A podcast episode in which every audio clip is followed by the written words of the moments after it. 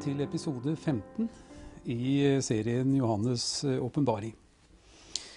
Vi er godt over midten av denne mektige boka, som jo, vi har sagt før, representerer disse syv eh, åra som trengselstida da eh, omfatter. Og så seinere utover, når vi kommer forbi kapittel 19 og 20, så beveger vi oss inn i det tusenårige fredsriket. Og så skal vi også lese videre om den store hvite trone og om den, den nye Jerusalem og den nye himmel og den nye jord. Men foreløpig så er vi da, skal vi si, litt over midten i denne mektige tidsperioden som eh, vi tror og vet ut ifra Skriften at det er en vredestid. Bibelen kaller det for, for vreden i bestemt form. Og dette her, det har aldri før skjedd, og kommer heller aldri mer til å skje. Vi eh, har sagt vi må rekapitulere litt av og til. Det er mange detaljer her, og vi har sagt det at den er delt i to, denne, denne domsperioden. Det er eh, tre og et halvt år og tre og et halvt år. Og vi tror nå at vi har lagt de første tre og et halvt året bak skal vi si, bak oss i gjennomgangen av, av åpenbaringen. Eh, den 15. Eh, episoden inneholder da kapittel 15, og vi forsøker å holde oss eh, slik at det er lett å finne tilbake til ved en seinere anledning. Slik at episodene stemmer overens med kapitlene i denne boka. Det er et forholdsvis kort kapittel. Men vi skal gjøre som vi pleier. Vi skal lese gjennom, vi skal kommentere litt. Og så ønsker jeg her, sånn som tidligere, å ta kanskje et emne som kan passe inn uh, her, som også passer inn i hele denne boka. Det er mange aktører som skal vi si det, skal på scenen for at eh, denne syvårige perioden skal, skal, utvikle seg slik som Bibelen sier. Og i, i denne episoden så har jeg lyst til å ta fram denne merkelige Gog-skikkelsen. Og eh, referere litt til eh, hvem dette er. Men først skal vi lese eh, hele kapittel 15, og så knytte noen få kommentarer til det. Eh, og jeg så et annet tegn i himmelen, stort og underfullt, sju engler med sju plager. De siste, for med dem er Guds vrede fullbyrdet. Og jeg så noe som lignet et hav av glass blandet med ild, de som hadde seiret over dyret og dyrets bilde, og over tallet på dyrets navn, så jeg stå ved glasshavet med Guds harper i hånd. De synger, står det. Guds tjener Moses sang, og lammets sang, og sier, Store og underfulle er dine gjerninger. Herre Gud, du allmektige, rettferdige og sanne er dine veier. Du folkenes konge. Hvem skulle ikke frykte deg, Herre, og ære ditt navn, for du alene er hellig. Alle folkene skal komme og tilbe for ditt åsyn, for dine rettferdige dommer er blitt åpenbare. Etter dette, sier Johannes, så jeg at tempelet vitnesbyrdets telt i himmelen ble åpnet. Og ut fra tempelet kom det sju, eh, de sju englene som hadde de sju plagene. De var kledd i rent og skinnende lin og hadde gullbelter spent om brystet. Et av de fire livsvesener ga de sju englene sju gullskåler fylt med Guds vrede, Han som lever i all evighet. Og tempelet ble fylt, eh, ble fylt, med røk fra Guds herlighet og fra hans makt, så ingen kunne gå inn i tempelet før de sju plagene fra de sju englene var fullbyrdet. Det som Johannes her refererer, det er egentlig hemmeligheter. Han sier at det er plager. Han sier det at eh, sju Guds engler kommer med med de sju uh, siste uh, plagene. For han sier det at uh, for med dem er Guds vrede fullbyrdet. Og det betyr ikke at det, i løpet av det 15. kapitlet så er alt over. Eh, dette her kommer til å dra seg helt fram da til, eh, til og med det 18. kapitlet. Men det er den siste bølgen, kan vi si, av vredesdommer, og det er nøye tilmålt. Det kan jeg si. Det er ikke slik at Herren reagerer eh, tilfeldig ut fra hva han ser skjer på jorda. Dette tror jeg er tilmålt ut ifra hva han i sin allvitenhet vet om menneskene og hvordan de reagerer. Igjen så ser vi her at det refereres til et hav av glass. Altså et hav som er helt rolig, i motsetning til, som vi har snakka om før.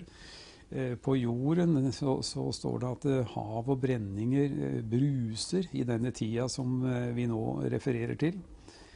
Så det er eh, uro eh, på jorda, og så er det da den fullkomne ro som blir betegna tross den tida som også de himmelske vesener opplever.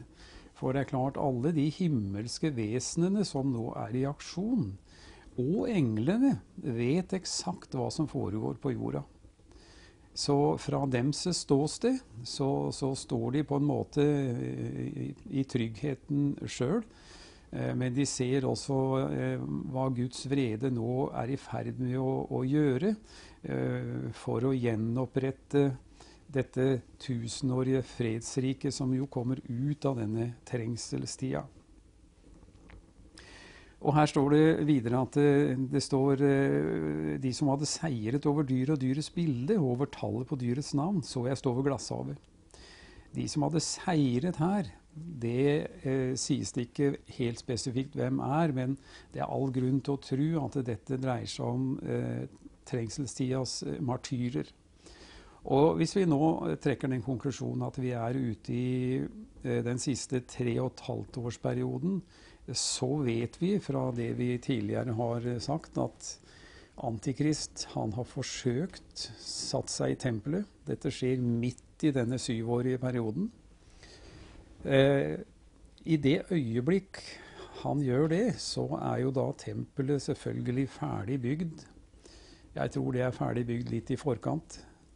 Jødefolket ser da eh, på denne antikrist som en fredsfigur, eh, en fredsfyrste, i anførselstegn. Men i det øyeblikk, den dagen, den timen, det minuttet, da han proklamerer at nå går jeg inn i det tempelet og setter meg på den plassen som tilhører Jesus, jeg tror at da skjer det noe i den åndelige verden. Eh, det står i Zakaria at Herren skal utøse sin ånd over Israels folk i denne perioden. Og de skal oppdage hvem Jesus er. De skal oppdage hvem han er som de eh, korsfestet en gang. Og det tror jeg igjen betyr at dette dekket, som for så vidt har ligget over uh, israelsfolket, det vil bli tatt vekk i den grad at de skjønner at denne antikrist, som da ikke står fram med dette navnet, men han står fram med eh, muligens en, en, en, etterligning av navnet Jesus Kristus også. Dette vet vi ikke. Det står ingenting om det, men i og med at han skal etterligne Jesus på alle områder, eh, så tenker jeg at han kommer også til å stå fram med et navn eh, der som, som, de godkjenner. Eh, og Jesus sier eh, til jødene når han gikk her nede, at meg vil dere ikke ha noe med å gjøre når jeg kommer i min fars navn. Men det kommer en annen i sitt eget navn. Han vil dere anta. Og det er nettopp han som kommer til å komme i sitt eget navn. Og jødefolket, inntil den dagen han setter seg i tempelet og forlanger å bli tilbedt som Jesus eh, Kristus skal tilbes en gang, da skjer det noe. Og jødefolket kommer til å reagere konsekvent og nekte enhver sammenheng eh, mellom denne antikristskikkelsen og Jesus. Og det blir et opprør. Og i det øyeblikk så har de antikrist som fiende. De har levd i en forholdsvis fredelig tilværelse de første tre og et halvt år. Men da starter den store trengsel. Og da har de fått en fiende, en mektig fiende, for han er da over eh, Skal vi si eh, overhøvding, eller høvding over dette Timaksforbundet som er gjenoppstått i endetida, som også Daniel, eh, Daniels bok sier, at Romerriket skal igjen oppstå under ledelse av denne antikrist.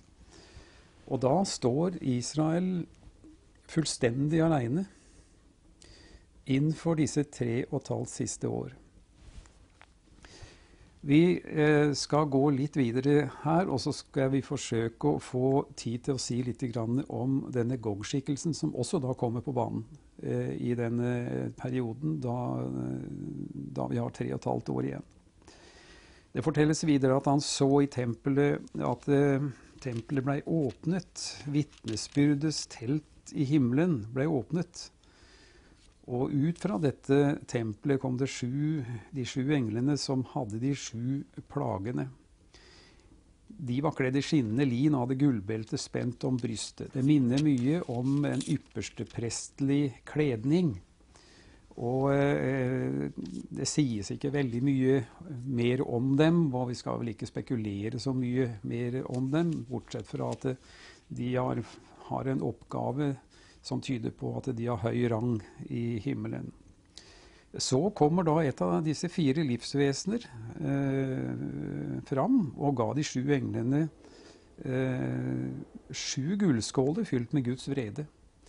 Og disse fire livsvesener, som vi har tidligere snakka om, eh, de har nok en eh, veldig høy eh, rangordning, posisjon, Eh, eh, Gud Fader, rundt Jesus Kristus i den himmelske verden. Eh, Bibelen sier jo ikke noe mer om det, men vi skjønner av disse få stedene at de er høyt, høyt rangert i den himmelske eh, staden. Og tempelet står det, ble fylt med røk fra Guds herlighet og fra hans makt, så ingen kunne gå inn i tempelet før de sju plagene var fullbyrdet. Det er hele kapittel 15 som jo er noe hemmelighetsfullt, og, og, vi skal la det bli med det.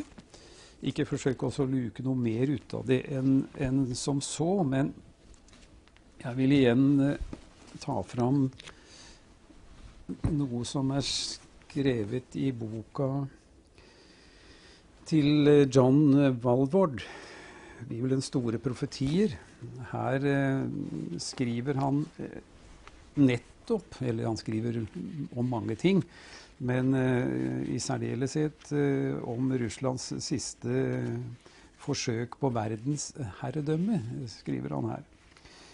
Og, og Russland er faktisk en av de aktørene som vi venter skal komme på banen nå i dette siste tre og et halvt års perspektivet.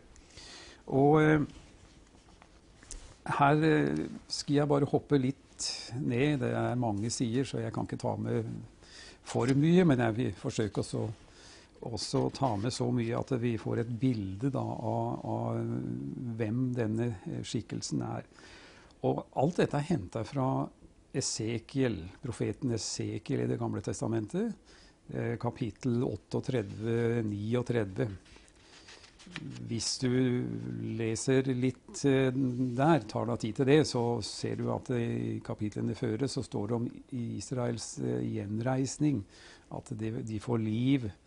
De døde ben i dalen kan du lese om. Og alt dette her relaterer seg til det vi ser når Israel får sitt land tilbake, som de fikk i 1948.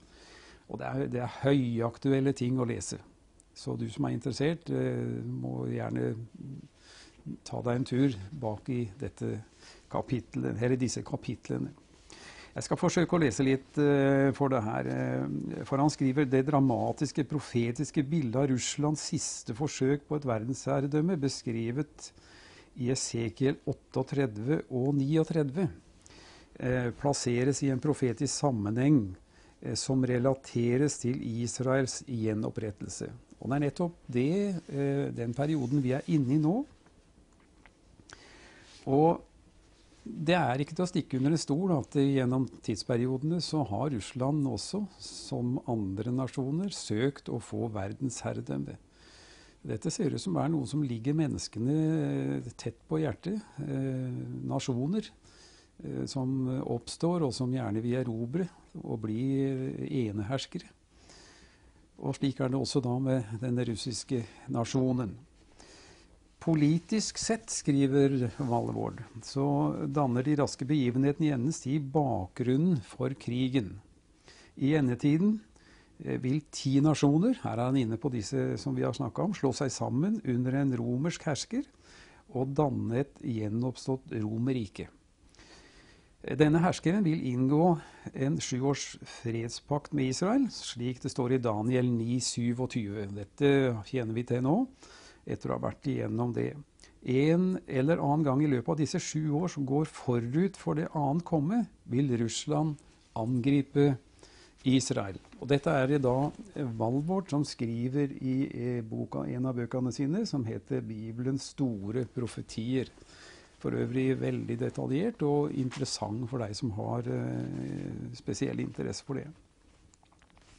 Så, så sier han videre selv om Israel militært sett er langt overlegen de landene som ligger omkring, har man lenge fryktet muligheten for et russisk angrep.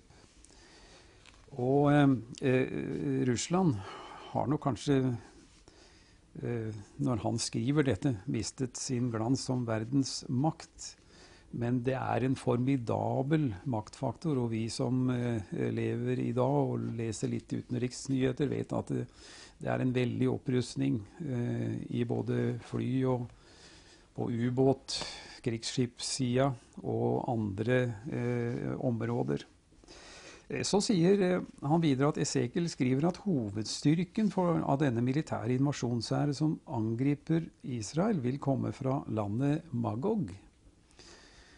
Eh, og han siterer eh, Esekiel 38. Og jeg skal lese de første fire versene der sånn. Der sier Esekiel, Herrens ord kom til meg, og det lød så, menneskesønn, vend ditt ansikt til Gog i Magogs land, fyrsten over Ross, Meshek og Tubal, og profeter mot ham. Du skal si, så sier Herren Herren, se, jeg er imot deg Gog, fyrste over Rosh, Mesek og Tubal. Jeg vil vende deg om, sier han, hør på dette, og legge kroker i dine kjever, og føre deg ut med hele din hær, hester og ryttere, alle sammen prektig kledd, en stor skare med store og små skjold, alle sammen med sverd i hånd. Her er det en spesiell ting som jeg vil trekke fram, som har vært snakka om i hvert fall gjennom de 40-50 åra som jeg har vært spesielt interessert i dette, og snakka med andre som, som da eh, har eh, studert det samme. De sier at det er ikke slik at Russland bestemmer seg for å angripe Israel. Men det er faktisk Herren som legger kroker i kjevene på Gog. Dvs. Si, situasjonen blir slik at de kan ikke la være å angripe Israel. Og dette er en eh, enestående uttalelse i Skriften eh, når det gjelder eh, at et, en, et, kontinent, et land, et, eh, en krigsmakt skal komme inn mot eh, dette lille Israel-landet dette at det blir lagt kroker i kjevene på eh, denne eh, skikkelsen Gog, da. Så skal vi hoppe litt videre ned, og så skal jeg lese litt eh, eh videre her. For det står at han skriver at eh, invasjonsstyrken fra Russland eh, støttes av hærer fra fem andre land. Eh, så detaljert faktisk er Esekiel når han profeterer om det skulle skje da minst 2500 år seinere. Så sier han at Persia er lett å identifisere. Det er det moderne Iran, som selv om det ligger øst for Israel, lett kan slutte seg til Russland i et angrep eh, fra nord. Og vi kjenner til at eh, det er tette forbindelser mellom dagens Iran og nettopp Russland. Etiopia er med, skriver han i vers 5. Man tenker på kurs, at det eh, er Etiopia, som folket som bodde i området mellom Egypt og Rødehavet. Geografisk sett befinner de seg altså sør for Israel. Men det vil ikke være vanskelig å transportere styrken på sjøen, skriver han, slik at den kan slutte seg til Russland i angrepet. Libya er nevnt. Dette kjenner vi til. Det står i, også i vers 5. Og Gomer eh, i vers 6 blir også ofte identifisert eh, som de gamle kimrere som en gang bodde i Lille-Asia og Øst-Europa. Togarma-folket var en nasjon som holdt til like nord for Israel og lå godt an til å delta i eh, invasjonen. Alle disse merkelige navnene finner du igjen da eh, i nettopp eh, Esekiel 38. Og om du er spesielt interessert, så kan du gå videre og leite opp noe av dette her i litteratur, og særlig på nettet så står det mye om det. Og eh, det er nok eh, nokså åpenbart uh, slutt hvem land som da kommer til å delta i denne veldige hæren. Og så skriver han da uh, igjen litt her at han vil vende, jeg vil vende deg om og legge kroker i dine kjever og føre deg ut med hele din hær, ryttere og hester. Uh, og Gomer og alle dets skarer, Togarma-folket i det ytterste Norden og alle dets skarer. Mange folkeslag er med deg. Og dette her blir en voldsom militær offensiv eh, i dette siste tre og et halvt årige tidsperspektivet, som eh, er da avslutning på den 70. åruka for nettopp Israel. Israel står da i fokus i verden. Dette har vi snakka om tidligere. Israel fikk 70 åruker. 483 av disse årukene som skulle spesielt handle om Israel, de var brukt opp, sa vi, fra det gikk ut et bud om å sende Israels folk tilbake fra Babylon 445 før Kristus, fram til Jesus sto fram. Så sto denne, e, denne ene uka igjen, eh, som da også må brukes opp der jødefolket er i sentrum av begivenhetene. Når denne uka er omme, da oppstår dette fredsriket, som også står omtalt i Skriften, og som vi skal da komme tilbake til. Eh, vi rekker vel ikke så veldig mye mer. Men eh, han sier videre her at eh, Gud sier i eh, Esekiel 38, 7, Rust deg og gjør alt ferdig, du og alle dine skarer som er, samlet, som er samlet hos deg. Du skal være deres vokter. Vi vet jo at Sovjetunionen Der var det veldig mange av disse landene som ligger både vest, sør og øst for nettopp Russland, som dannet dette maktforbundet som da ble kalt for Sovjetunionen. Og så falt da dette jernteppet. Og disse landene frigjorde seg mer og mindre. I hvert fall så gjorde de det eh, politisk. Selv om det er mye strid og mye vanskeligheter innebyrdes. Men flere av de har nok sammenfallende interesser.